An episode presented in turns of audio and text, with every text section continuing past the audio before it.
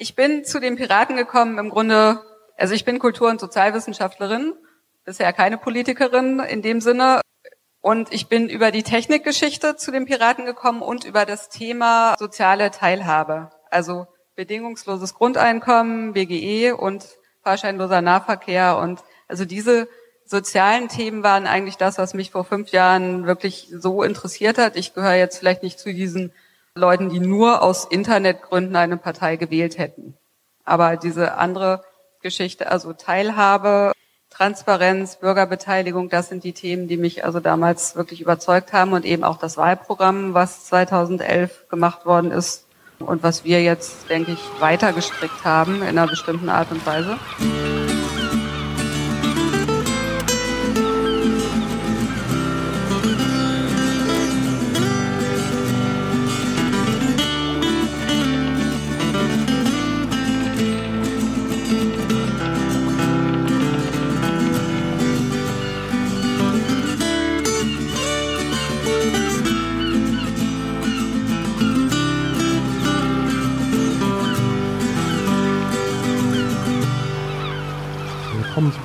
Klabautercast 147. Ich sitze hier mit Bettina Günther. Hallo Bettina. Hallo Martin.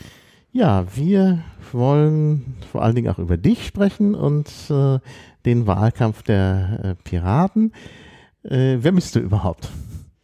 Ja, also ich heiße Bettina Günther oder Tina Günther, je nachdem. Ähm, ich bin seit etwas über fünf Jahren bei den Piraten. Ähm, ich wohne in Steglitz-Zehlendorf. Äh, ja, was mache ich alles so?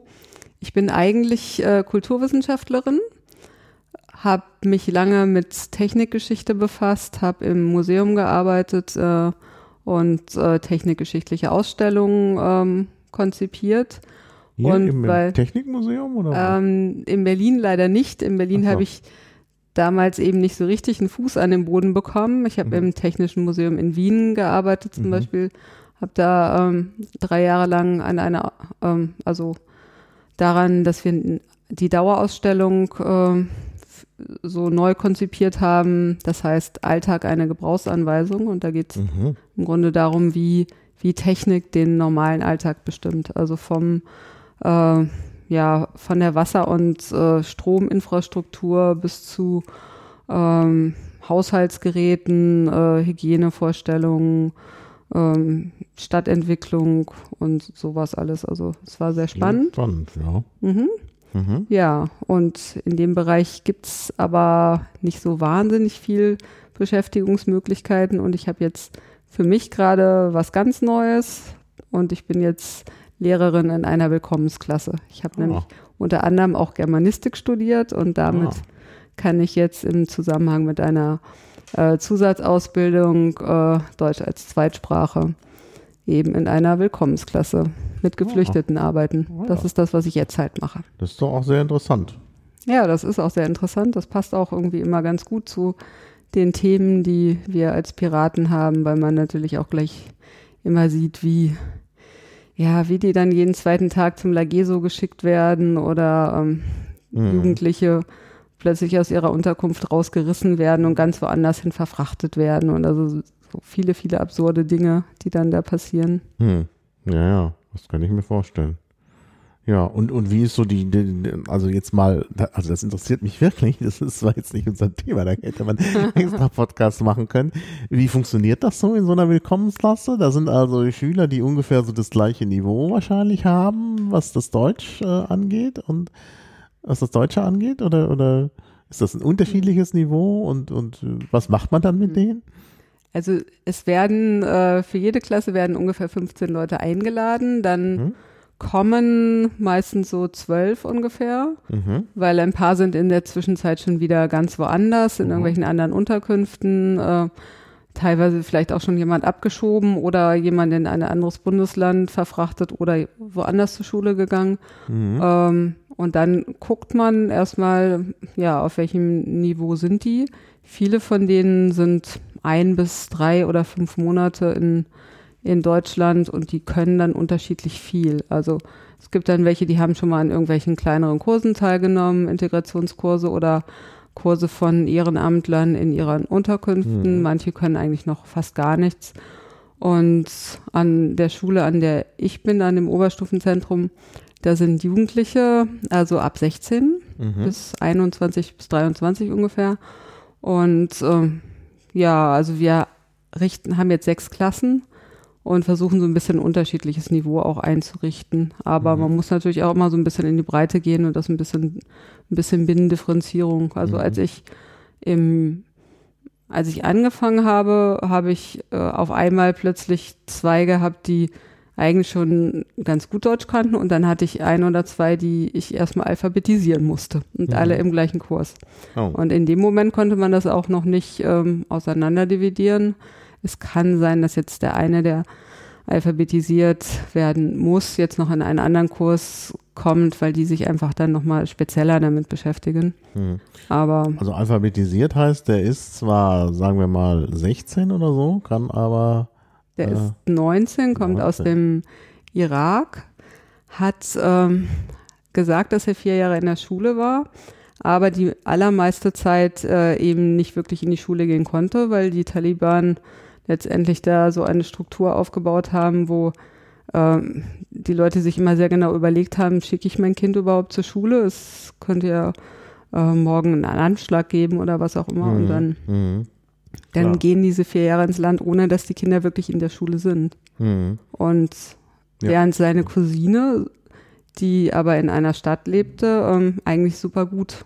Also die kann Arabisch, die kann Kurdisch, die ähm, mhm kann eigentlich sogar, fängt jetzt an, Deutsch zu lernen. Die, die kann das alles sehr gut. Also auch innerhalb von äh, gleichen Familien gibt es dann sehr unterschiedliche ja, Bildungsstandsstände, mhm. wie man das so nennen kann. Ja, ja. Das ist, das ist hm. sicherlich alles äh, ziemlich interessant. Und du machst dann also so klassisch äh, Deutsch als Fremdsprache. Du machst also dann mit denen wahrscheinlich irgendwelche Texte, dann wird darüber gesprochen und so. Äh, oder machst du auch Grammatikunterricht oder wie sieht das aus? Also im Grunde sollen wir fünf Stunden am Tag Deutschunterricht machen mhm. und das ist schon ganz schön äh, anstrengend, wenn man fünf Stunden wirklich genau das Gleiche machen würde. Mhm. Ähm, ja, ja. Und ich mag das nicht so gern, wenn man das so stark über die Grammatik aufzieht, aber so ein bisschen Struktur müssen sie mhm. natürlich auch mhm. lernen, aber man lernt halt, ja, so ein bisschen, also zum Beispiel ähm, die Wie und Was Fragen und ähm, ja, so nach und nach müssen, müssen die halt all diese Sachen lernen. Also ich mache auch immer ganz gerne mal Spielchen oder, also ich komme so ein bisschen oder ähm, ich mache ja auch Bildungspolitik und mhm. mag halt eigentlich Reformschulen und Montessori-Pädagogik und sowas. Ähm, aber meine Schüler, die kennen nur Frontalunterricht. Das heißt, für die, die fragen da bei manchen Sachen, ist das Schule? Müssen mhm. wir das machen? Und mhm. sowas. Also die mhm. sind dann eher ein bisschen irritiert. Also das mhm. heißt, also selbst schon bei Partner- und Gruppenarbeit, ähm, das sind so Formate, die die erst so nach und nach mhm. lernen müssen. Mhm. Die sitzen eigentlich immer da, gucken einen an und wollen wissen, was sie jetzt im nächsten Moment machen sollen. Mhm. Also mhm. soll ich jetzt diese Frage beantworten? Soll ich jetzt etwas aufschreiben oder sowas? Also da ist mhm. jetzt nichts mit Eigeninitiative im Moment. Das heißt, die müssen jetzt auch noch mal so ein bisschen lernen, dass Schule vielleicht auch ein bisschen anders sein kann naja. Und äh, ja, aber die haben ja die Zeit, das zu lernen. Also sie sind mhm. halt sehr motiviert und mhm. willig. Ja, das denke ich all auch. das zu tun. Ja, ja, ja, ja. Ja, das ist ja eigentlich sehr schön, wenn man es mit motivierten Menschen zu tun hat. Das ist ja, äh, ja, also sage ich immer als eigene Erfahrung. ja. ja. Ähm, gut, ich hatte noch eine äh, persönliche Frage. Du bist ja auch promoviert. Äh, was hast du gemacht als Dissertation? Ähm, ich habe äh, Kultur- und Sozialwissenschaften studiert. Erst in Göttingen und dann mhm. äh, bin ich nach Berlin gegangen und hatte eine Stelle als wissenschaftliche Mitarbeiterin an der damals noch Hochschule der Künste, jetzt mhm. Universität der Künste, ähm, im Bereich Kulturgeschichte. Mhm. Und ich habe mich immer mit Konsum- und Technikgeschichte äh, beschäftigt und habe dann in meiner Dissertation geschrieben über ähm, Wohnen in den 50er Jahren und zwar über Technikaneignung und äh, ja, im Grunde Konsum- und Technikaneignung in den 50er Jahren. Also mhm. Ausbildung von Konsumstilen. Ähm, mhm. Im Grunde ging es auch um solche Fragen wie, warum schaffen sich Leute zuerst einen Fernseher an, bevor sie sich eine Waschmaschine anschaffen? Ja, ja, das ist schon Ähnliches, wo wir von heute vielleicht drauf gucken würden und sagen würden, na, eine Waschmaschine ist doch viel wichtiger, die erleichtert einem doch die Arbeit. Mhm. Äh, und der Fernseher, naja, ist so ein On-Top, aber mhm. damals haben viele Leute das offenbar etwas anders gesehen, weil der Fernseher war das, was, was ihr, ihr Leben sozusagen verändert hat, mhm. während ob man mehr Arbeit hat oder weniger Arbeit, der Gott. Mhm. Einerseits machen es eh die Frauen und andererseits, also das war sozusagen hm. sowohl für die Frauen als auch für die Männer klar, dass diese Arbeit halt gemacht werden muss. Hat hm. keiner darüber diskutiert. Hm. Und ja, das hm. kam dann eben erst ein bisschen später. Also. Naja, ja, sicherlich heute anders. Weil das erste, was ich gekauft habe, als hm. ich nach Berlin gezogen bin, war eine Spülmaschine. ja, ich keine Lust mehr hatte auf Spülen mit der Hand. Ich hatte vorher mit der Hand gespült. Ich hatte allerdings keine Waschmaschine vorher, äh, weil ich da eine, eine Waschmöglichkeit hatte in dem Haus. Und äh, deshalb musste ich mir auch noch eine Waschmaschine kaufen. Und das erste, was ich mir gekauft habe, war eine Spülmaschine, weil ich mir gedacht habe, also Not gehe ich einfach in den Waschsalon. Äh, und das habe ich aber nicht lange gemacht. Ich habe mir dann auch schnell eine Waschmaschine. ja. Ja. Naja, heute gehört ja die Spülmaschine eher zum Standard als Genau. Also ich habe noch genau. in, in, riesengroßen mhm. WGs gewohnt, wo wir gespült und die Tassen ja, übereinander ja. gestapelt mhm. haben. Das wäre ja heute auch Hatte nicht denkbar. Auch. Hatte ich auch. Heute würde ja, es hat ja jede WG auch mit drei Leuten schon eine ja, Spülmaschine. Die Erfahrung mit dem Spülen in der WG habe ich auch mal gemacht im Laufe meines Lebens. Ja. Aber das wollte ich dann nicht mehr machen und da habe ich gesagt, so, jetzt muss eine Spülmaschine her. Und ich muss wirklich sagen, eine Spülmaschine ist eine große Entlastung. Das hat man nicht so im Blick, weil man immer denkt, ja, man kann ja auch mit der Hand spülen und so, oder man isst sowieso wenig, aber irgendwas fällt immer an und dann hat man das immer rumstehen. Und bei der Spülmaschine ist es dann weg. Das ist halt das Schöne. Naja, gut, müssen wir jetzt nicht weiter drüber sprechen, aber das ist äh, also sehr interessantes Thema. Gibt es die im Netz zu lesen, deine Dis?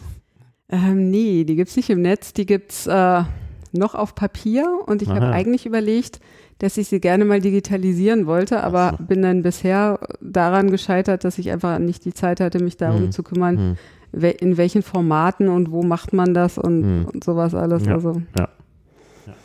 Äh, ist was, was ich irgendwann nochmal tun werde. Hm. Klar. Ja, ja, es ist schwierig. Ich meine, das ist ja auch zu einer Zeit entstanden, als das noch gar nicht so war mit dem Digitalisieren, aber es gibt sie inzwischen bei Google Books. Also von daher mhm. haben das andere dann übernommen. Ähm, ja, gut.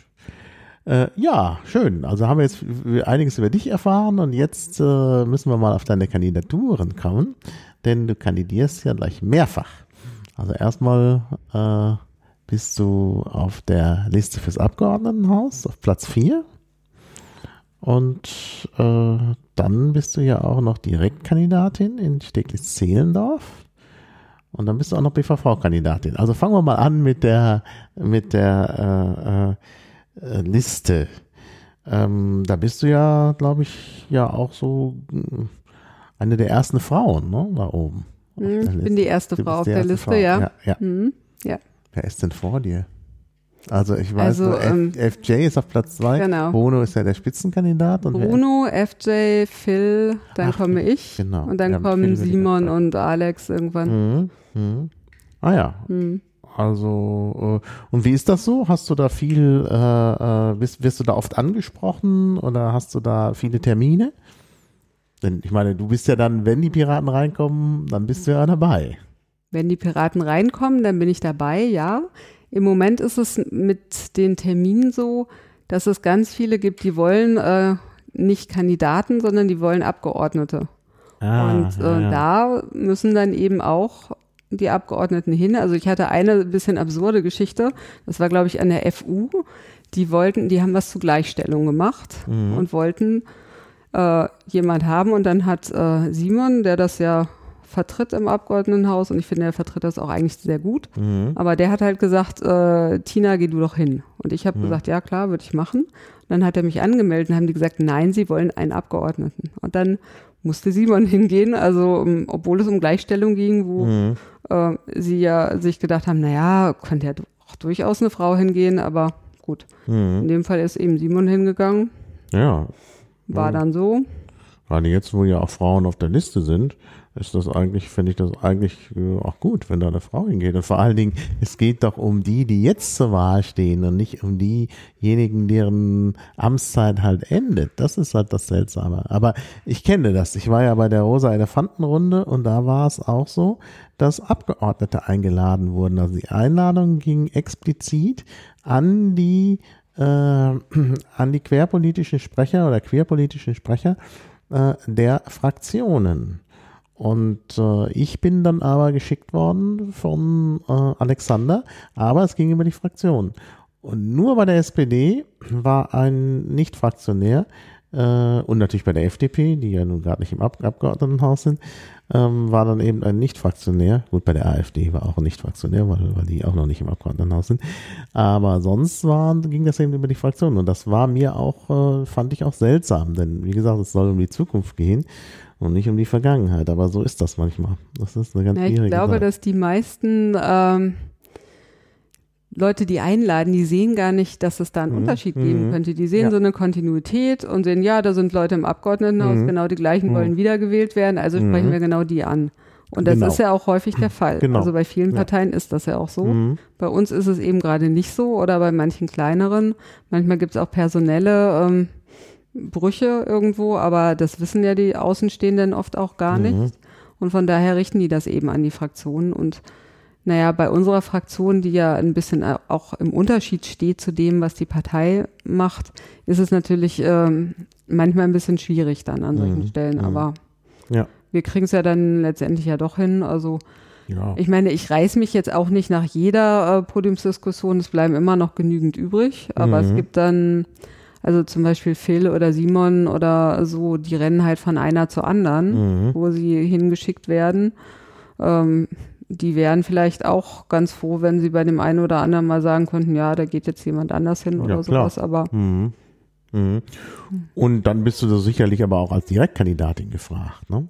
Ja, hin und wieder als Direktkandidatin. Ähm, wobei auch da ist es manchmal so. Also es gibt Sachen, da werden direkt, also wirklich die Direktkandidaten angefragt und es mhm. gibt welche, da werden die BVV die jetzigen BVV-Verordneten gefragt. Mhm. Und das äh, bin ja dann wiederum nicht ich, weil ich bin damals, als die Liste aufgestellt wurde, da war ich noch nicht Mitglied. Ich ah, bin verstehe. kurz danach, ich bin sozusagen im Wahlkampf äh, mhm.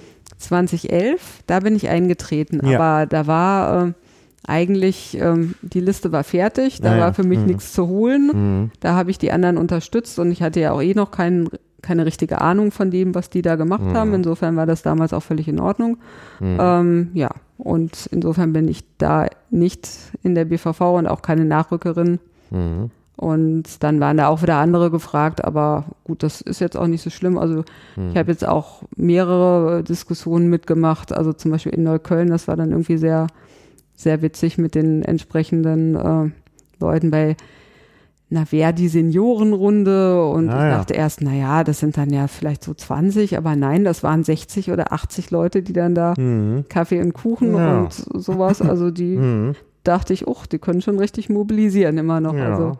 Ja, aber mhm. da sind wir dann ja schon wieder bei der BVV, also bei der Bezirksverordnetenversammlung. Da ist ja nun eine Besonderheit, dass du da auch kandidierst, aber in Neukölln, also mit in einem anderen Bezirk. Wie kommt denn das? Also zuerst, also ich wohne in Steglitz-Zehlendorf und mhm. war auch erst da auf der Liste. Und dann hat sich aber herausgestellt, dass ähm, die Piraten in Neukölln einfach nicht mehr viele Kandidaten hatten. Mhm.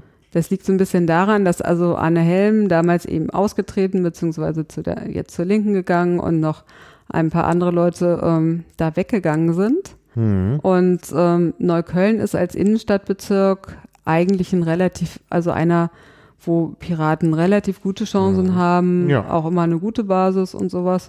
Und äh, dann wurde halt so ein bisschen rumgefragt, wer kann sich denn vorstellen, woanders hinzugehen. Und dann mhm. habe ich mir gedacht, also wir haben in Steglitz-Zehlendorf eigentlich eine sehr lange Liste. Also wir sind mhm. Ein, ja. Das ist ja auch mal gut. Also in der Vergangenheit sehr, waren es zu kurze Listen. Genau. Ähm, das ist sehr gut. Ähm, aber ob da jetzt 14 Leute draufstehen oder 13 oder 12, das ist jetzt nicht so ein Riesenunterschied. Mhm. Jedenfalls mhm. nicht dann, wenn man jetzt in einem anderen Bezirk, also ich weiß nicht, ich sehe das so ein bisschen, das darf man wahrscheinlich so nicht sagen, aber als so eine Art Entwicklungshilfe, also jetzt äh, hinzugehen nach Neukölln und zu sagen, in so einem, so einem Bezirk äh, die Piraten wieder mhm. hochzubringen. Ja. Und wir haben da Viktor mit dabei, der als äh, äh, Assistent in der Fraktion gearbeitet hat, der mhm. sich super gut auskennt. Ja. Und ich bin ja. selber auch ganz oft in Neukölln, also auch vorher schon. Das ist so ein Bezirk, auf den ich mich schon oft beziehe, wenn ich, sagen wir mal, mehr Urbanität als in Steglitz-Zehlendorf mhm. möchte, dann ist das so ein Bezirk, wo ich oft bin. Von daher denke ja. ich, habe ich mich da gut eingearbeitet. Also. Ja. Ja, ja, nee, also ich finde, das ist auch äh, durchaus machbar. Äh, und wir hatten das ja bei uns auch lange Zeit in, äh, äh, in Tempelhof Schöneberg. Wir hatten ja jemanden, der sogar Direktkandidat im Wedding war und da auch gut erfolgreich. Gleichzeitig aber auch als Nachrücker auf der WVV-Liste in Tempelhof Schöneberg und der ist ja dann tatsächlich nachgerückt, weil es ja, äh, weil ja Leute dann ins Abgeordnetenhaus gegangen sind und nicht in die BVV konnten. Und äh, wir haben dann trotzdem noch alles voll bekommen, dadurch, dass wir eben diese Nachrücker hatten. Und äh, ich muss sagen, das war eigentlich eine Erfolgsgeschichte, denn, also das ist Aloha Heye, äh, oder Jan, äh, der hat sich da sehr engagiert und hat da auch, glaube ich, einen sehr guten Eindruck hinterlassen. Und er hatte eben auch eine, eine enge oder hat eine enge Beziehung nach äh, äh, Schöneberg, dadurch, dass eben seine Lebensgefährtin dort äh, eine Wohnung hat und er eben auch häufig da war und letztlich dann ja sogar dahin gezogen ist, äh, allerdings erst dann im weiteren Verlauf des Mandats. Also das äh, ist durchaus halt äh, solche solche Situationen gibt's und äh, ja, also kann ich schon. Also ich zum Beispiel bin sehr häufig in Lichtenberg und haben die genug. Ne? ich könnte da, also ich würde mich auch für Lichtenberg gerne engagieren. Ähm, aber jetzt äh, engagiere ich mich halt in Tempel auf Schöneberg. Also da wohne ich ja und da bin ich auch gern. Also von daher ist das eigentlich alles super. Aber man kann das durchaus mal so, äh, so machen. Vor allen Dingen, wenn man irgendwo sehr viele Kandidaten hat und anderswo weniger. Und ja, also und es ist ja auch ein interessanter, also Neukölln ist natürlich auch ein interessanter Bezirk. Ja, es war dann eher eine pragmatische Sache zu sagen, dass ich trotzdem Direktkandidatin bleibe, weil sonst mhm. hätte Steglitz-Zehlendorf entweder einen, äh, einen Wahlkreis nicht besetzt gehabt oder die hätten eine neue Aufstellungsversammlung machen müssen. Ja, ja. Ja, Und damit die das nicht machen müssen, äh, habe ich jetzt sozusagen dieses Splitting. Aber letztendlich, das, aber das, das, ist auch völlig in Ordnung, weil das ist eine Ecke, in der wohne ich auch. Da geht es dann zum Beispiel immer wieder zum Beispiel um diesen äh, Forschungsreaktor in Wannsee und mhm. solche Baustellen, die dann durchaus auch äh, also mich auch betreffen, weil ich da nun wirklich relativ in der Nähe wohne oder mhm. zwei, drei Kilometer entfernt und sowas. Ja, da also. sprechen wir doch gleich mal über den Forschungsreaktor. Ich, er, er wollte zwar erstmal auf deine äh, speziellen Themen kommen, obwohl du ja sehr weit äh, auch äh, qualifiziert bist, weil du ja an vielen Stellen im Programm mitgearbeitet hast. Aber der, der Forschungsreaktor interessiert mich natürlich. Ja, was, was hat es damit auf sich? Ja, also äh, Berlin hat einen von den wenigen Forschungsreaktoren, der ist 42 Jahre alt. Das Ding ist das zweitälteste Kernkraftwerk, äh, was wir in Deutschland haben. Mhm. Ähm, das hat natürlich keine besonders, ich weiß nicht wie viel, ähm, also das ist nicht sehr stark, aber das hat kein Containing. Also das mhm. hat kein, keine Betondecke oben drüber. Ja, das hat man damals so gemacht bei den Forschungs. Äh, naja, in Garching, der hat zum Beispiel eins. Ah ja. Das ist nochmal ein Unterschied. Insofern ist der natürlich da durchaus sicherer. Aber zum Und- Beispiel in Darmstadt gab es einen, der hatte auch Mhm. kein Containing. Das ist jetzt äh, nicht mehr Forschungsreaktor. Äh, man hat in das Gebäude inzwischen irgendwie die studentische Verwaltung gesetzt, was auch irgendwie komisch Wenn das nicht strahlt. Aber ähm, naja, gut, man weiß es nicht genau. Aber äh, es wollte irgendwie sonst keiner in das Gebäude. Nein, also das ist, äh, also das war offensichtlich früher, also man hat das früher offensichtlich nicht so ernst genommen. Ja, es gab ja dann ähm, im Rahmen der, also nach Fukushima gab es ja diesen Stresstest für alle Mhm. Ja. Reaktoren Ja. und eben auch für diese kleinen Forschungsreaktoren. Und damals gab es zumindest eine, einen Teil auch der Piraten, die gesagt haben, so, ich, eigentlich muss man genau an dem Punkt ansetzen und sagen, dass dieser ähm, Forschungsreaktor eigentlich keinen TÜV-Stempel bekommen sollte. Mhm. Ähm, das wurde dann aber letztendlich trotzdem durchgewunken von der Großen Koalition. Ähm, nicht deswegen, weil der so super gut abgeschnitten hat. Der hat durchaus ziemliche Macken. Mhm. Also der ist ja dadurch, dass er eben dieses Containment nicht hat, nicht gesichert gegen Flugzeugabstürze und was Mhm. da alles so Mhm. passieren könnte. Also Ja. äh, Untersuchung, wie das mit Terroranschlägen wäre, hat man lieber gar nicht erst gemacht, weil man gesagt hat, ach, das ist ja so unwahrscheinlich, sowas kann ja gar nicht passieren. Ähm, Ja. dann haben sie, dann gab es noch ein Urteil, was Flugrouten anging, wo dann aber gesagt wurde, ja, die sollen aber bitte mal nicht genau oben drüber fliegen, sondern nur in einer bestimmten Höhe und dann ein bisschen außenrum und naja, also Mhm. solche Geschichten gab es dann an dieser Stelle. Ähm, ja, und es wird immer noch, also er soll stillgelegt werden demnächst. Insofern ist es etwas leiser geworden um dieses Thema, aber ich Ja, hätte es lieber er gesehen, wenn man ihn damals gar nicht erst wieder angefahren hätte, Mhm. weil er wurde dann noch so ein bisschen repariert und dann gab es also Risse in, in einem Strahlrohr, das wurde dann noch so ein bisschen geschweißt und Mhm. äh, alles so, so halbherzig. Man hätte auch damals einfach sagen können, so, das war's jetzt. Ähm, hat man damals nicht gesagt. Mhm. Und ich bin der Meinung, dass die Piraten damals, oder zumindest ein Teil der Piraten, damals sich sehr stark dafür engagiert haben, dass das eben nicht äh, Mhm. weitergefahren wird.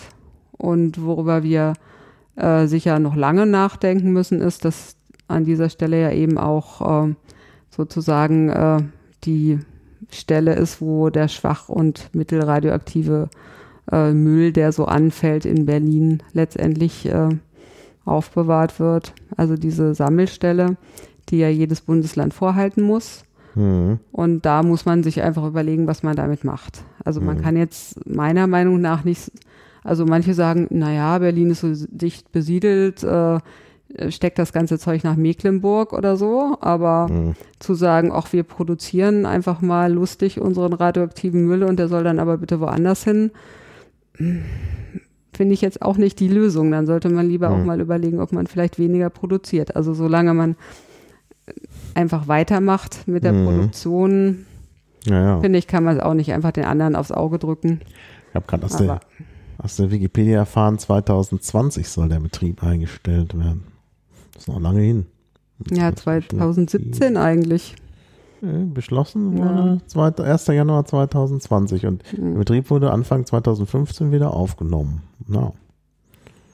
Und zwischen 2013 und 2015 war kein Betrieb, weil man festgestellt hat, dass es dort einen Riss gibt, Genau, das ist dieser Riss in dem Strahlrohr. der offensichtlich auch irgendwie nicht, weiß ich nicht, es, ist, es steht nichts davon, dass der jetzt hier behoben wurde. Das wurde ein, das wurde Und wahrscheinlich ist das getan. behoben, dass es gab auch die Überlegung, dass man da den unter Umständen hätte umbauen können, aber alle Umbauten muss man vermeiden, weil man für jede Mhm. dieser Umbauten dann eine neue Genehmigung Genehmigung braucht. Das heißt, Genau. wenn etwas repariert wird, dann immer genau auf dem Stand, den man schon hat.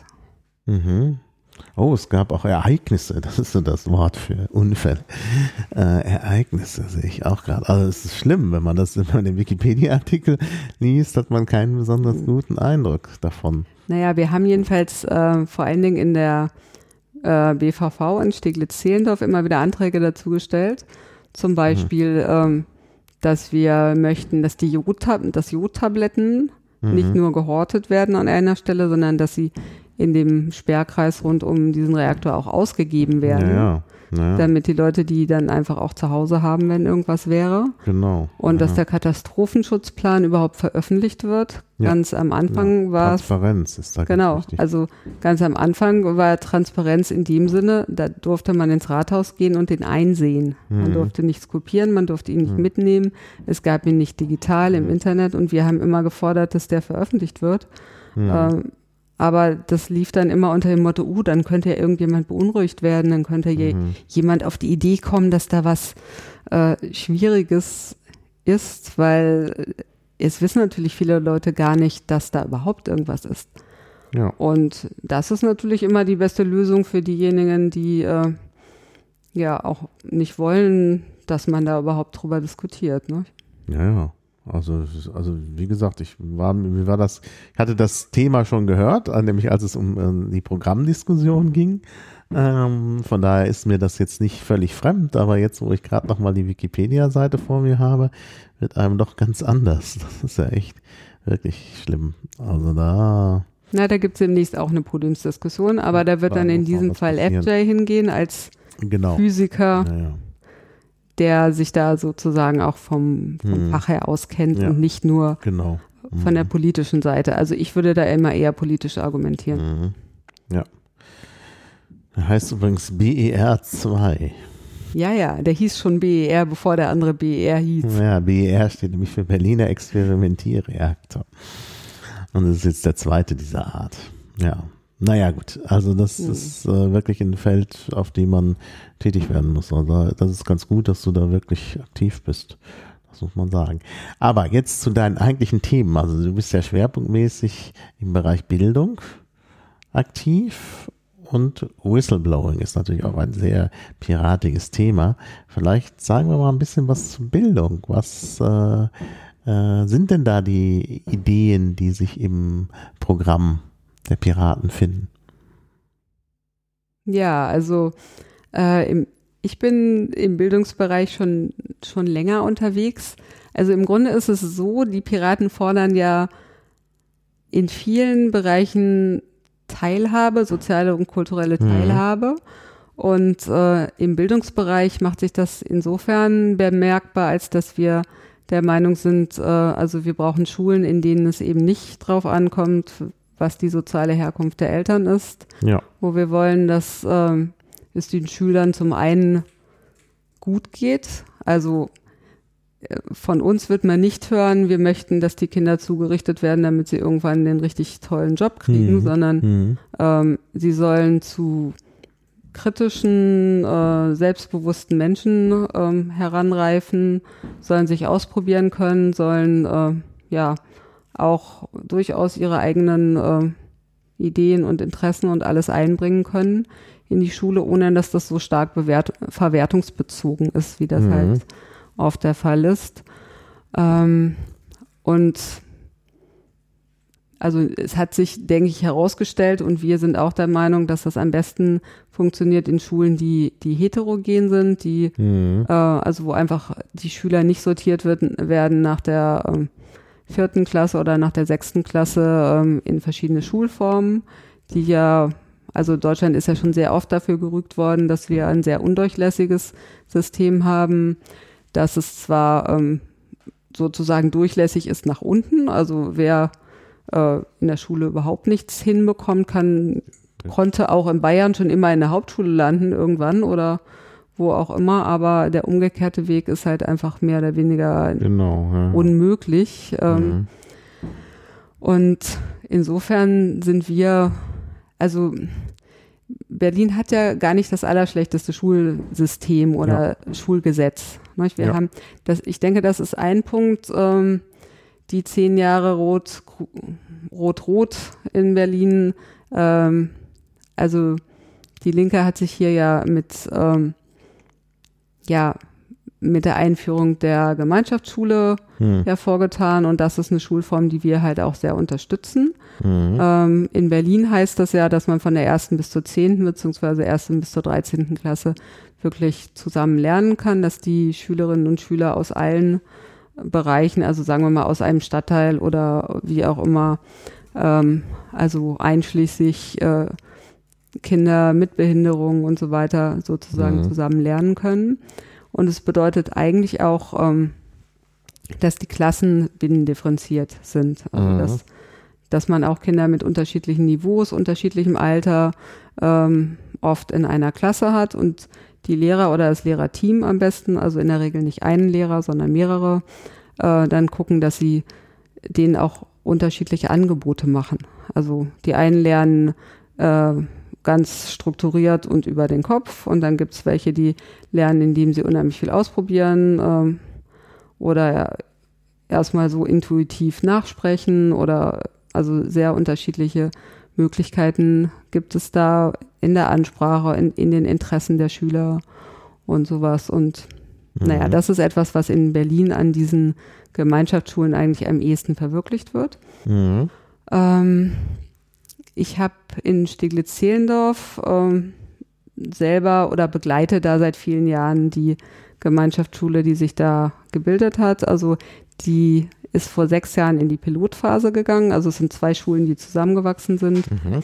Und ähm, habe für die jetzt auch vor einem Jahr oder na, von, einem, von einem Dreivierteljahr den ähm, Antrag für den Deutschen Schulpreis geschrieben. Mhm. Und sie sind immerhin bis in die letzte nominierte Runde gekommen, also oh, unter die letzten zwölf. Das ist doch gut. Und haben dann auch, also ja, sagen wir mal, ähm, einen von den Preisen, also nicht den Hauptpreis bekommen, aber eben so einen mit 10.000 Euro dotierten Preis. Und ich denke, das ist schon mal irgendwie nicht ja. schlecht. Also Anständig. das ist auf jeden Fall schon für so eine Schule nicht, nicht ja. verkehrt. Gut, wenn man jetzt den eine tolle Werbung. Also ich meine. Ne, ja, es ist es auf jeden Fall. Also. Hm. Ja. Ja, äh, die äh, äh Piraten in NRW hatten doch mal so ein schönes Konzept erfunden, was wir damals ja auch in, den, in das Berliner Programm übernommen haben, nämlich die fließende Schullaufbahn. Ist das immer noch ein aktuelles Konzept? Das ist immer noch ein Teil von unserer ähm, von unserem Programm. Mhm. Also ähm, zu der, also eine Möglichkeit der Individualisierung des Unterrichts oder, oder dessen, was man in der Schule so macht, ähm, kann diese fließende Schullaufbahn sein. Mhm. Und die Idee ist eigentlich, dass man, dass man vermeidet, dass zum Beispiel äh, Kinder irgendwo sitzen bleiben, weil sie nur mhm. Latein nicht gut können oder Mathe. Mhm. Und dann müssen sie alles wiederholen, was sie in dem Jahr gemacht haben. Auch das, was sie können, ja. Genau, alles, mhm. was, was sie können. Und sie haben dann auch nicht mehr Zeit, sich auf das zu konzentrieren, was sie nicht können.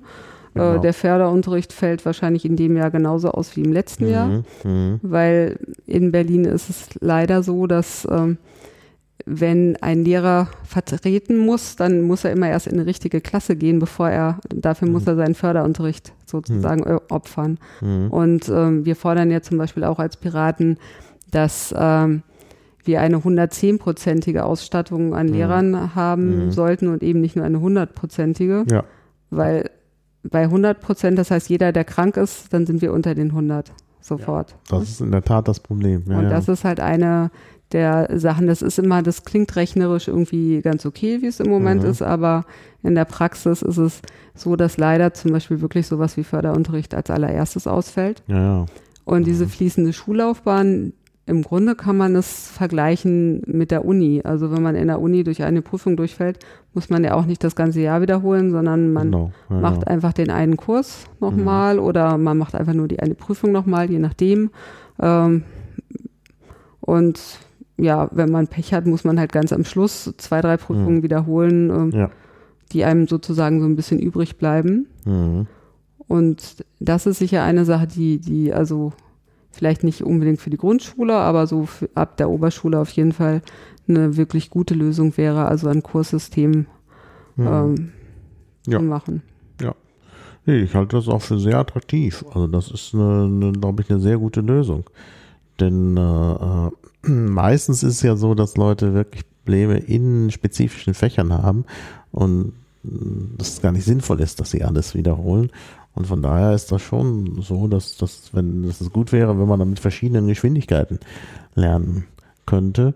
Und das könnte man in der Tat bewerkstelligen. Da kommt zwar einmal das Argument, das sei zu teuer, weil man dann eben noch mehr Lehrer vorhalten muss.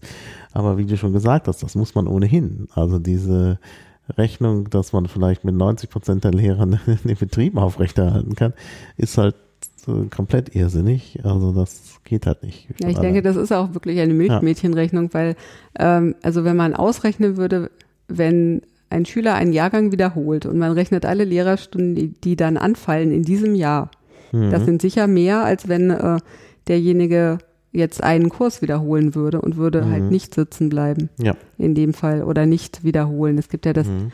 das offizielle Sitzenbleiben gibt es ja nur noch sehr begrenzt, aber es wird ja trotzdem nach wie vor immer wieder empfohlen, mhm. weil denen eben oft nichts anderes einfällt. Aber ja, ja. was halt vor ja, allen Dingen fehlt im Moment ist, also mal abgesehen davon, was für ein Knick das sozusagen im Selbstbewusstsein hm. ja, klar. produziert. Es ist ja nicht ne? nur das Selbstbewusstsein, es ist ja so auch, dass man seine informellen äh, Gruppenbeziehungen völlig neu sortieren mhm. muss als Sitzenbleiber.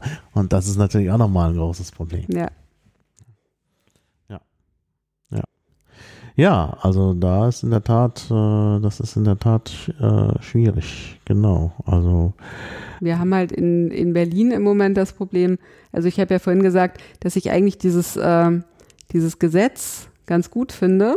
Mhm. Ähm, das große Problem war, dass, äh, dass Berlin versucht hat, das mit einem Sparpaket und nicht mit einem, wir statten das jetzt mal ordentlich aus, Paket umzusetzen. Und das ja. hat natürlich an vielen Stellen dann eben doch äh, also sozusagen, das hat nicht so richtig funktioniert. Mhm. mhm. Also zum Beispiel bei den äh, bei der dieser Schuleingangsphase mit diesem Jül, dieses jahrgangsübergreifende Lernen, ja, wo man genau. die ersten beiden Klassen zusammengepackt hat. Meiner Meinung nach ist das eigentlich eine gute Idee. Aber mhm. wenn man sagt, das macht jetzt eine Klassenlehrerin, die hat äh, 26 Kinder und die sind jetzt aber aus zwei, zwei Klassen zusammengesetzt und die mhm. soll die ganz alleine bespaßen und dann kommt vielleicht mal für zwei Stunden die Erzieherin dazu. Wie soll die nee. das machen? Also das, das machen? Ja, geht halt nicht. Wenn in man, wenn das zwei oder drei Leute wären oder mhm. 15 mhm. Kinder und zwei, zwei Personen, würde es unter Garantie funktionieren. Mhm. Ja. Also das, in dem Fall ist es wirklich eine Frage der Ausstattung. Ja, ja. Meiner Meinung nach. Ja, ja, in der Tat. Das ist, äh, äh, ja, ja. Ja, also ganz äh, wichtiges äh, Thema eigentlich. Ähm, da gibt's ja dann auch noch so Punkte, wie die Leute bezahlt werden sollen. Da ist ja auch äh, äh ein Piraten-Aspekt, dass, äh, dass eben gerade im Grundschulbereich die äh, Lehrerinnen und Lehrer besser bezahlt werden sollen. Ähm, und das halte ich natürlich auch für wichtig. Da wird zwar immer eingewandt, ja, aber beamtenrechtlich ist das problematisch, weil die ja eine kürzere Ausbildung haben. Da kann man natürlich dann wieder entgegnen, dass das mit der kürzeren Ausbildung vielleicht auch ein Problem ist. Also das, äh, äh, das, muss, das muss auch da passend gemacht werden. Also die Vorstellung, dass einfach äh, Grundschullehrer weniger können müssen als andere, ist, glaube ich, auch falsch. Naja, ist auf jeden Fall falsch. Ähm, das ist ja zum Glück jetzt so langsam kommt das ja in die richtigen Pfade. Mhm. Ähm, also es gibt da ja so erste Einigungen zwischen GEW und mhm. Kollatz Ahnen, wo man dann hoffen kann, dass das dann auch demnächst umgesetzt wird. Kollatz Ahnen ist der Finanzsenator für die Nicht-Berliner. Genau. Und ähm, ja, ich hoffe mal, dass das demnächst so sein wird. Ich denke, was die was man sich einfach klar machen muss, ist, äh, wenn man möchte, dass Leute äh, Grundschullehramt studieren und eben nicht mhm. alle meinen, sie müssten jetzt ins Gymnasium gehen, mhm. dann muss man ihnen natürlich auch einfach eine, eine ähnliche äh, ja. Verdienstmöglichkeit bieten. Und außerdem wurde das Studium jetzt verlängert. Also ja, ja. inzwischen mhm. müssen die Grundschullehrer ja genauso lange studieren. Also mhm.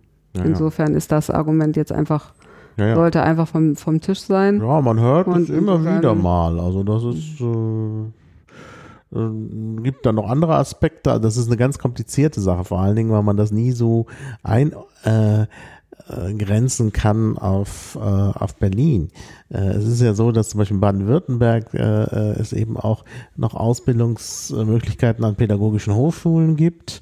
Ähm, und äh, äh, dann wird dann gesagt, ja, das ist äh, weniger wert als an der Universität und so. Und das führt dann auch wieder zu solchen Verwerfungen und äh, von daher, äh, ja, von daher ist es wirklich eine ganz, ganz schwierige Frage und da muss man wirklich, also ich, du sagst zwar, das sei alles jetzt schon in die richtigen Bahnen gelenkt, aber äh, am Ziel ist man da noch nicht. Ich glaube, das ist noch mit gewissem Aufwand verbunden. Ja, vielleicht ist es ja auch erstmal Wahlkampf. Ja, dass ja. man im Wahlkampf dann eben auch ähm, eben auch der GEW ein Bröckchen hinwirft als Genau, äh, genau, SPD genau. der oder für die Ja. SPD Ja, ja, klar. Das ist da bestimmt, das spielt da bestimmt eine Rolle. Ja. Gut, zur Bildung gehört natürlich auch die Hochschule. Da habe ich aber schon mit äh, äh, FJ äh, drüber gesprochen, weil Genau, da das ist auch eher das Thema äh, von FJ, hat. da haben wir so ein bisschen auch eine Arbeitsteilung. Genau.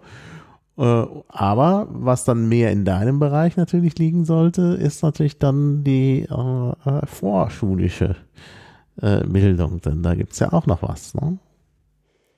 Ja, also im Kita-Bereich, klar, also ich denke, im Kita-Bereich ist es vor allen Dingen so, ähm, man muss so ein bisschen diese, diese Spargeschichten, die versuchen, ähm, äh, mit möglichst wenig Geld ähm, eine halbwegs vernünftige Betreuung hinzukriegen. Ähm, Mhm. also da muss man, glaube ich, einfach hingehen und sagen, äh, also wir Piraten sagen, wir möchten bei den ganz kleinen Kindern, dass es einen Betreuungsschlüssel von einem Mhm. Erzieher, einer Erzieherin zu, zu drei Kindern ungefähr Mhm. gibt. Und im Moment sind es, glaube ich, sieben oder sechs. Äh, bei Mhm. den kleineren, äh, bei den größeren würden wir das auch gerne verbessern, Mhm. diesen Betreuungsschlüssel. Ähm, ja, ansonsten, also im Moment werben gerade alle damit, dass sie halt kostenlose Kita-Plätze Mhm. anbieten wollen. Mhm. Das ist vor allen Dingen so, ein, so ein SPD, so eine SPD-Geschichte. Mhm. Ähm, ich bin der Meinung, das ist auf der einen Seite so, dass es jetzt wirklich mal dann so ein Wahlkampfgeschenk der an die Mittelschichten ist, weil die sind diejenigen, die natürlich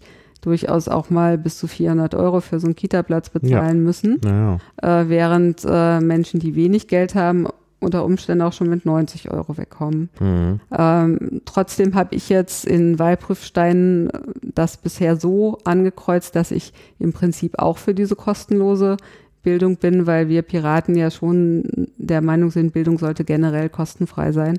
Und Ja. das geht eben nun mal los bei den ganz Kleinen und das geht Ja, ähm, über klar. die Schule, über die Universität bis dann hin auch zur Weiterbildung. Mhm. Also auch die ganzen Weiterbildungen, die man als Erwachsener irgendwann mal macht, sollten Mhm. meiner Meinung nach eben auch Mhm. dann kostenfrei angeboten werden, beziehungsweise von irgendwem übernommen werden, Mhm. der das dann bezahlt, weil irgendwer hat ja ein Interesse daran, dass man Fortbildung macht und Mhm. nicht nur man selber. Ja. Und insofern äh, bin ich auch der Meinung, dass diese Kinder, ähm, also dass diese Kita-Jahre freigestellt werden sollten. Aber man kann schon noch mal dazu sagen, dass es sich durchaus um ein Wahlkampfgeschenk handelt Mhm. und Mhm. Ja, dass man es eben auch vernünftig ausstatten muss. Also wenn Ja, das dann genau. wieder irgendwo Das anders ist, eingespart das wird. ist genau der Punkt. Also Ähm, die Ausstattung ist eigentlich am wichtigsten. ja, genau. Also Bereich. mir Ja. wäre es ja fast wichtiger gewesen, erstmal auszustatten und dann äh, diese Kostenfreiheit einzuführen. Mhm. Ja, ja, ja, in der Tat. Das ist äh, ein wichtiger Aspekt. Ja, gut, verlassen wir mal den Bildungsbereich und kommen zu deinem anderen großen Thema, Whistleblowing. Das ist ja nun ein Thema, was äh, den Piraten schon immer sehr wichtig gewesen ist. Ne? Ja, das ist, ähm, also das, das ist, glaube ich, so ein bisschen ein, ein biografisches Steckenpferd von mir, Mhm. dass ich ähm, ja im Grunde 2010 oder wann auch immer, also ich fand WikiLeaks cool und Mhm. was da alles so passiert ist, habe mich sehr äh, für die Solidarität äh, für Bradley Manning eingesetzt, also Mhm. jetzt Chelsea Manning inzwischen. Ähm, und im Grunde bin ich, ist das eine Ecke, über die ich dann zu den Piraten gekommen bin. Und dann habe ich halt so gefragt, ja, was macht ihr da? Und äh, ja, habe das Thema dann so ein bisschen geerbt, weil dann einige, die dann ins Abgeordnetenhaus gekommen sind, gesagt haben, ja, ich habe da früher was gemacht, aber jetzt habe ich da leider überhaupt keine Zeit mehr, äh, macht mal oder Ja. mach mal. Und wir haben dann eben erstmal diese Solidaritätsgeschichten für Bradley Manning weiter ausgebaut. Ähm, da ist man dann immer regelmäßig irgendwie vor die amerikanische Botschaft am mhm. Brandenburger ja. Tor, hat da schön demonstriert da. Ja, und so weiter. Äh, richtig groß ist das erst geworden, als dann die, äh, als dann Edward Snowden sozusagen aufploppte und mhm. dann plötzlich sich alle für das Thema interessierten. Mhm. Davor war das mhm. ein ähm, eher so eine ja, ein Insider-Geschichte ja, und ein Nischenthema. Ja. Ja, also wir fordern in unserem Wahlprogramm ja, dass ähm, also es gibt ja eben nicht nur diese großen äh, spektakulären äh, Whistleblower wie Manning oder oder eben Snowden, sondern es gibt halt diese die ganz kleinen Sachen, dass jemand in seiner Behörde oder in seinem genau. Äh, genau. in seinem Umfeld, in seiner Pflegeeinrichtung oder seiner Schule, seiner Firma ähm, sieht, dass es da irgendwelche Missstände gibt und viele Leute, die, die sprechen dann erstmal so ein bisschen, gucken bei ihren Vorgesetzten, mhm. ob da was zu machen ist. Ja. Und oft ist es einfach so, da wird dann gemauert. Da ist dann mhm. genau. die, entweder der Profit mhm. oder das Fortkommen der Firma äh, ist mhm. dann einfach den, den Leuten wichtiger. Mhm. Mhm. Ähm, sie kommen damit nicht durch. Und dann ist halt die Frage, geht man dann an die Öffentlichkeit oder behält man naja. es für sich? Naja. In der Regel, es gibt, glaube ich, sehr viele Leute, die wissen von Missständen in ihrem Bereich. Ähm, die werden nicht zum Whistleblower. Die allermeisten ja. werden eher nicht dazu. Mhm. Und ähm, man sieht dann halt an, an vielen Punkten, da läuft dann was, oder, oder da, wo es dann ähm, öffentlich wird, wie zum Beispiel bei, ähm, also bei Gammelfleischskandalen oder mhm. so etwas. Ne? Also mhm. da sieht man dann, oh, gut, dass es endlich mal einer gesagt hat. Mhm. Ja.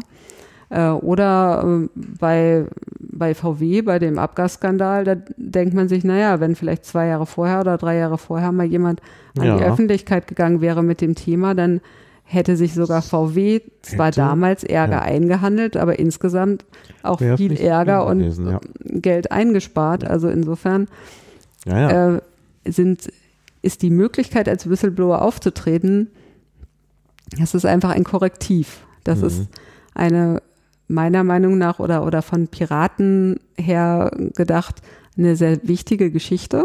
Mhm. Es wird auch immer wieder behandelt, äh, inwieweit es so etwas wie einen gesetzlichen Whistleblower-Schutz geben sollte, wird auch in, im EU-Parlament immer mal wieder mhm. behandelt. Es ist aber ähm, so, dass es gleichzeitig eben immer dieses Misstrauen gibt, ja, da will jemand jemand anschwärzen und genau, ja. ähm, dann werden Menschen entlassen hm. äh, weil der Arbeitgeber einfach sagen kann, ja, das Vertrauensverhältnis ist zerrüttet und fertig. Und das ist vor dem Arbeitsgericht eigentlich ein relativ äh, normaler hm. Kündigungsgrund. Ja. Und den müsste man zumindest mit Whistleblower-Schutz eigentlich aushebeln können. Ja. Indem man in dem Fall dann sagt, ja, ähm, aber ein Angestellter oder, oder ähm, ein Mitarbeiter muss jetzt nicht äh, seinem Chef folgen äh, bei kriminellen Massenscha Machenschaften oder mhm. bei, bei Dingen, die wirklich überhaupt nicht mehr für die Öffentlichkeit mhm. jetzt sozusagen tragbar sind, also ja. auch juristisch tragbar sind in der Regel.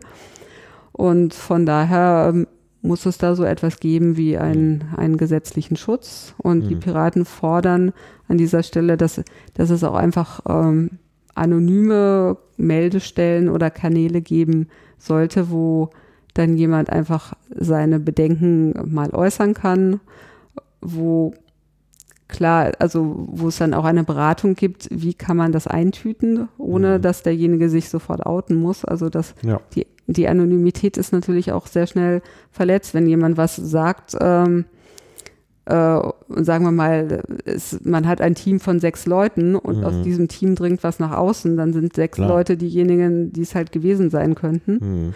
Und ähm, insofern wäre man dann auch schnell, schnell enttarnt in diesem mhm. Fall. Nicht? Also das heißt, ja. da müsste dann auch jemand helfen, wie kann man sowas jetzt ähm, letztendlich an die Öffentlichkeit geben. Aber wenn es Whistleblower-Schutz im Gesetz gäbe, würde das natürlich auch zu einer Verbesserung der, der äh, Situation allgemein führen, weil man natürlich dann, weil, weil dann die Leute wissen, dass es nicht immer nur was Schlechtes ist, wenn man auf Missstände aufmerksam macht. Ja? Auch wenn es nicht gleich in den Bereich hm. gehen muss, dass äh, man wirklich dann auch von den Gesetzen Gebrauch machen muss. Ja? Meine, auf jeden Fall, ja. Ein, ein wichtiges hm. Zeichen auch. Ja. Ja, und, und ähm, also einige dieser Bereiche sind ja, liegen ja jetzt nicht im, im Ermessen von Berlin als, äh, als Mhm. Land. Mhm. Es sei denn jetzt wiederum äh, über den Bundesrat, aber äh, Berlin kann natürlich sagen, also zum Beispiel, wir machen so etwas Symbolisches. Ne? Also wenn, Ja. wenn ein Whistleblower seine Arbeit verliert, dann vermitteln Mhm. wir dem eine Arbeitsstelle. Wenn ein Mhm. Whistleblower seine Wohnung verliert oder seine Wohnung wechseln muss, dann vermitteln wir demjenigen eine Wohnung oder so etwas in der Richtung. Oder wir, wir Hm. äh, geben symbolisch äh, so eine Art Asyl. Also da gibt's ja zum Beispiel eben auch diese Forderung Asyl für Snowden und, und ähnliches. Das, das sind alles äh, Sachen, da hätte man auch weiter denken können oder da hätte man auch ein bisschen, äh, also gerade auf dieser symbolischen Ebene durchaus viel mehr machen können. Aber ähm, da war relativ klar, dass die Bundesregierung natürlich als ähm, guter Verbündeter der USA äh, sich da sicher nicht aus dem Fenster hängt. Mhm. Ja. Ja, klar, natürlich. Das ist, das ist ja genau das Problem. Aber äh, ja, ich finde gut, dass man da trotzdem was macht und entsprechende Vorschläge hat im, im Wahlprogramm, weil das vorangetrieben werden muss, klar. Und äh, auch wenn das jetzt eher vielleicht ein Bundesthema ist, du sagst es ja, es gibt da auch Aspekte, die das Land Berlin betreffen und natürlich Bundesratsinitiativen sind auch immer ein guter Weg. Also finde ich durchaus, dass man das in Berlin auch im Wahlprogramm haben sollte, weil das, glaube ich, ein wichtiges, ja, ich möchte gerade zu, geradezu sagen, Kernthema äh, der Piraten ist. Ne? Ganz klar. Ja, gut, dann äh, stellt sich natürlich die Frage jetzt, wir haben jetzt diese Themen und so, du bist da ja sehr aktiv. Wie verläuft denn nun der Wahlkampf? Ja, wie verläuft der Wahlkampf? Also ähm, im Moment, wir sind jetzt drei Wochen vor der Wahl ungefähr. Ja, jetzt ist die heiße genau, Zeit. ja, jetzt geht's ist die um heiße, alles. die heiße Na? Zeit.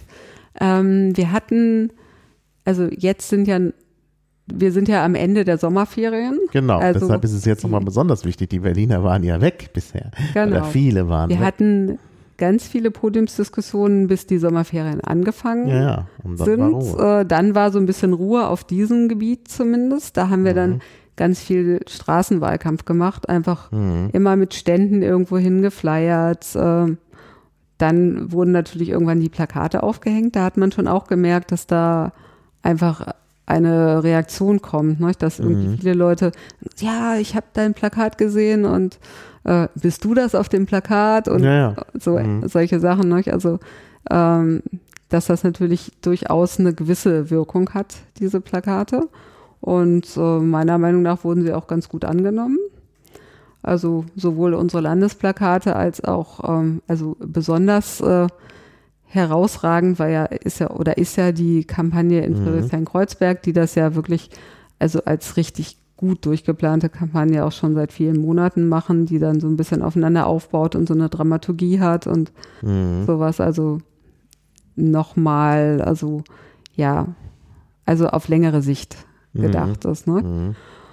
Aber das, unsere Landesplakate sind eigentlich auch super geworden und Mhm. ja, also wir, wir gehen zu allen Veranstaltungen, wir stehen an jeder Ecke, wir äh, flyern, wir reden mit den Leuten. Also Ja, ich habe eigentlich immer eine gute Resonanz gehabt. ja, Jetzt, auch. ähm, ist eigentlich, ja, also was, äh, was mehr sein könnte, also sagen wir mal so, ich, ich ärgere mich ein bisschen über diese, ähm, diese Umfrageinstitute, die uns gar nicht erst führen. ja, ja. Ja, Mhm. ne? also ähm, es ist ja, also ich glaube, dass man die Leute auch ein bisschen, ähm, ein bisschen betuckt, wenn man behauptet, die Piraten seien nicht messbar, weil statistisch gesehen ist das absoluter Unsinn. Ja, ja. Statistisch ist das Quatsch. Genau, weil also es gibt im Moment drei Institute, die in, die in Berlin solche Umfragen Mhm. machen. Jeder von denen zählt 1000 Leute aus. Sie sind da alle ungefähr auf dem gleichen Niveau. Das ist auch das, was äh, man als repräsentativ bezeichnet, immer mit so ein, zwei Prozent mhm, Ja, mehr oder weniger. Äh, und zwei von denen behaupten, sie könnten uns nicht messen und eins sieht uns bei drei und inzwischen bei vier Prozent. ja. Ja. Während bei ähm, bei den anderen wie, wie 2011. Also ich komme ja, mir immer genau. wieder vor, es ist wirklich wie in so, einem, langsam so ähnlich. so einer schlechten Wiederholung, mhm. weil äh, ähm, weil 2011 das ja genauso war. Die erste, äh, also es, es, wurde, die Piraten kamen nicht vor, die hatten dann mhm. auch keinen Balken und nichts und plötzlich Anfang September und jetzt ist Anfang September und jetzt haben wir die Meldung mit den vier Prozent da waren plötzlich vier Prozent gemeldet worden und die Piraten hatten einen Balken. Und dann sind natürlich alle drauf angesprungen und äh, äh die letzte Schätzung vor der Wahl war ja irgendwie 6,3 oder so und dann waren es 8,9. Also deutlich fehlgeschätzt, also zu wenig geschätzt. Und äh, äh, während man bei den Grünen ja diese Tradition hat, dass oft ähm, es genau umgekehrt ist, dass die äh, Grünen äh, weniger haben, als die Prognose sagt. Äh, das ist schon interessant. Also da müsste man eigentlich jetzt äh, korrigierend einwirken, auch bei diesen Prognosen als Statistiker. Aber das Problem ist eben, äh, die haben zu wenig Erfahrungswerte. Und das jetzt nur mit einer Wahl zu korrigieren, das, das trauen sie sich eben auch nicht hm. so richtig. Äh, bei der FDP hat man eben mehr Erfahrungswerte. Deshalb kann man da leichter äh, äh, sozusagen die FDP messen, weil man halt ja nicht nur die, die Antworten misst, sondern das ins Verhältnis setzt, wie über die Jahre hin äh, diese Antworten immer abgewichen sind von den tatsächlichen Ergebnissen. Und das geht halt bei den Piraten nicht. Aber deshalb sollte man nicht sagen, kann man nicht messen. Aber ich denke, jetzt, wo der, das erste Institut äh, die Piraten bei vier Prozent sieht, wie 2011, werden auch die anderen mitziehen. Und äh, äh, es wird äh, dann sicherlich auch wieder höhere Schätzungen geben. Also ich glaube, dass wir, wenn ich das mit 2011 vergleiche, schon gar nicht so schlecht dastehen. Stehen. Also ich halte das für möglich, dass die Piraten ins Abgeordnetenhaus wieder einziehen. Ich halte das auch für möglich. Äh, ich, ich hoffe oder, oder ich warte jetzt eigentlich darauf, äh, wie lange dieses, ähm, die Piraten brauchen wir jetzt eigentlich gar nicht zur Kenntnis nehmen, jetzt dauert. Mhm. Weil eigentlich äh, müsste es ja auch ein bisschen peinlich sein, wenn man sagt, ach, die sind nicht messbar und dann kommen wir irgendwie auf äh, 5 Prozent oder sowas. Also ja, das, das, wäre dann. Kann sich kein Institut leisten. Das wäre nun wirklich sehr, sehr ja. heftig. Also und eben, im Moment ist es, also jetzt jedenfalls vor, vor ein paar Tagen, als ich geguckt habe, da, da steigt dann die Säule der anderen Parteien jetzt auf acht Prozent inzwischen. Mhm. Ich meine, wie viel davon sind denn Piraten? Vier oder fünf Prozent doch wohl, ja. Mhm. mhm. Ähm, ja, ja. Und, und man weiß sie aber immer noch nicht aus, mhm. während das gleiche Institut, ähm, also so vor einem Dreivierteljahr die FDP bei ein und zwei Prozent ausgewiesen hat, ja. ja, ja. Ja, Aber wenn man ein Prozent bei, bei der FDP sozusagen äh, messen kann, dann müsste man noch drei, vier, fünf Prozent bei den Piraten auch ja, messen können. Das heißt, ja, es ist eine, es ist eine, sagen wir mal, Setzung in dem Fall. Es ist nichts, was mit Statistik äh, oder mit Messbarkeit zu tun hat. Nee, und deswegen wehre ich mich immer gegen dieses, das ist nicht messbar. Ja, ja, ja genau, genau. Was so tut, als wäre es nicht vorhanden. Und das ist ja schlicht einfach falsch, ja. Ja, ja, das ist, genau, mhm. das ist eigentlich der falsche Aus. Also ja. es entsteht es der wird Eindruck nicht ausgewiesen, es wird nicht, weil sie genau. es eben nicht ausweisen wollen. Ja, ja. Ja. Mhm. Und ähm, ja. Also gut. sie messen etwas, was sie aber nicht verraten, weil sie halt zu wenig äh, ähm, ja, äh, Erfahrung mit den Piraten aus den äh, vergangenen äh, ja, Wahlen ja, Das glaube ich eben nicht, dass es nur eine Frage ist von, oh, da haben wir keine Erfahrung mit, sondern äh, meiner Meinung nach ist es schon, äh, sagen wir mal, so ein bisschen Agenda-Setting. Äh, wir brauchen ja eigentlich so richtig wollen wir die Piraten gar nicht in diesem Abgeordnetenhaus, ja. die stören da nur und äh, weiß ich nicht. Also letztlich, letztlich. Also bei der also FDP wird es ja eben, hm. also eigentlich müsste man ja sonst FDP und Piraten ähnlich behandeln, ja? Ah nee, ja, das ist schon, es gibt schon mehr ja Erfahrungswerte aus der äh, bei der FDP. Also ich würde immer, immer eher, eher das ist sowieso, glaube ich, immer besser. Also bevor ich bösen Willen unterstelle, äh, vor allem welches Interesse könnten die äh, Umfrageinstitute haben, äh, da äh, politisch einzugreifen. Also bevor ich bösen Willen unterstelle, würde ich eher äh, Dummheit unterstellen. Ich meine, es ist bekannt, dass es, dass es Umfrageinstitute gibt, die eine politische Agenda haben. Äh, aber das gilt, glaube ich, jetzt nicht für die, um die es hier geht. Also hoffe ich mal. Also von daher, naja, gut. Also wie auch immer, es ist ungünstig, wenn halt diese irreführende Botschaft kommt, dass die Piraten nicht messbar sind, was halt dann so verstanden wird, als seien die, äh, als, als gäbe es überhaupt niemand mehr, der für die Piraten stimmen würde. Und das ist natürlich nicht gut. Naja, ich denke, das ändert sich. Ich denke, das ändert sich diese Woche. Also da bin ich eigentlich ganz sicher. Aber was heißt ich bin da jetzt auch gespannt. Also und auch zuversichtlich, dass das jetzt irgendwann hm. ähm, ja, ja, jetzt eigentlich äh, mal zur Kenntnis genommen werden hm. sollte, dass es hm eigentlich ja. auf einem sehr guten Weg ist. Also. Mhm. Ja, denn ich meine, die Piraten machen Wahlkampf und die Stimmung ist eigentlich gut. Also muss man sagen. Gut, da kann man vergleichen äh, mit der Bundestagswahl, da war die Stimmung auch nicht ganz schlecht, aber ich glaube, der Wahlkampf ist jetzt auch besser und intensiver äh, als bei der Bundestagswahl. Ja, ich denke, Berlin ist auch was anderes als jetzt der Bund in der Fläche. Mhm. Also ja. das kann man nicht so richtig vergleichen. Okay, ja, das stimmt, hm. das stimmt. Und in Berlin ist es einfach so, dass äh, die Piraten als, also mal angenommen, wir bekommen Rot-Grün oder Rot-Rot-Grün, dann ist es einfach sinnvoll, also ja. die Piraten noch als äh, Oppositionspartei im Parlament zu haben. Ja, aber auf jeden Fall. Also man stelle sich mal vor, die einzigen Oppositionsparteien wären dann die AfD und die CDU.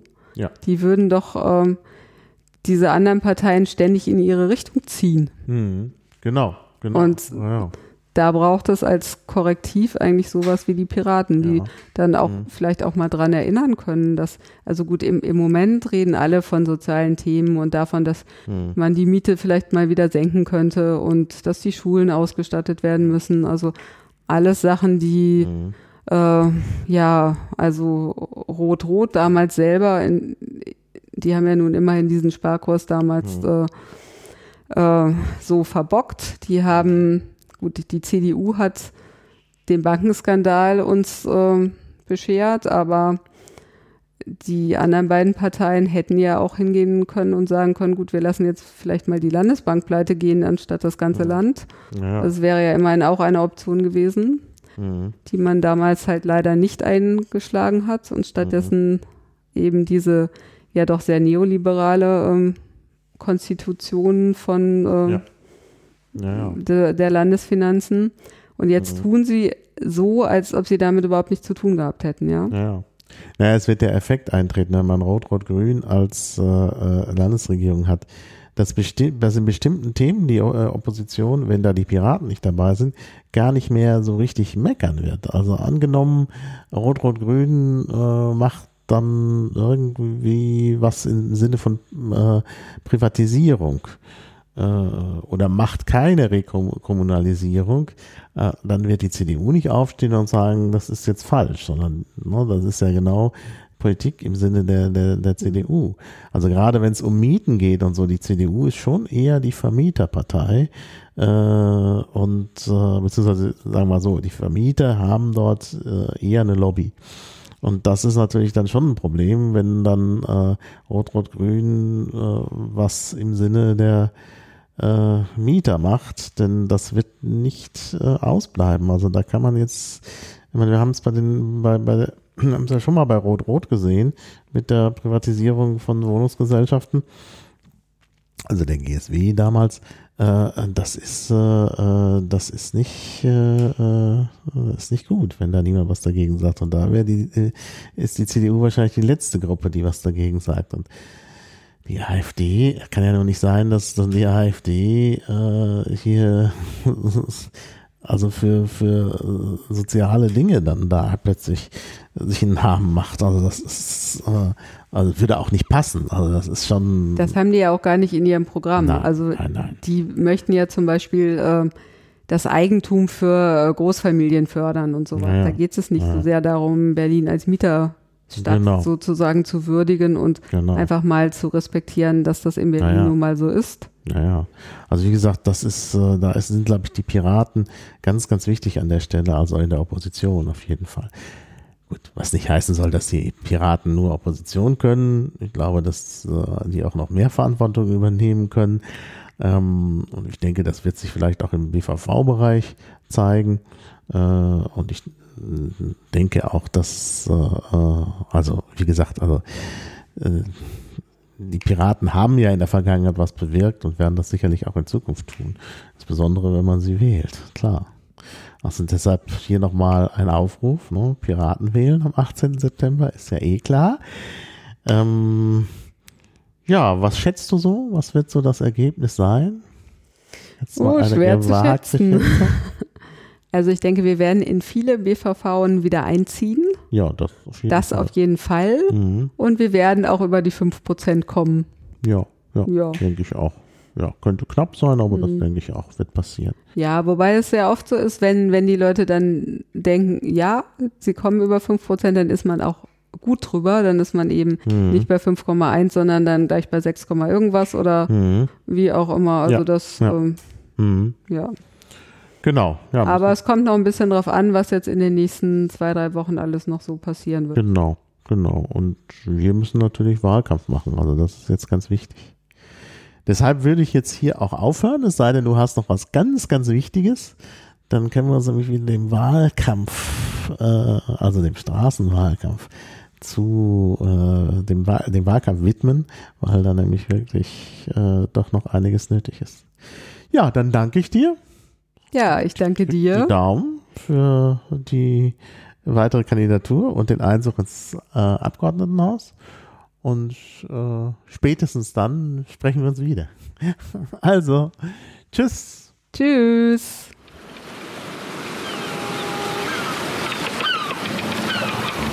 Auf Wiederhören. Bis zum nächsten Klabautercast.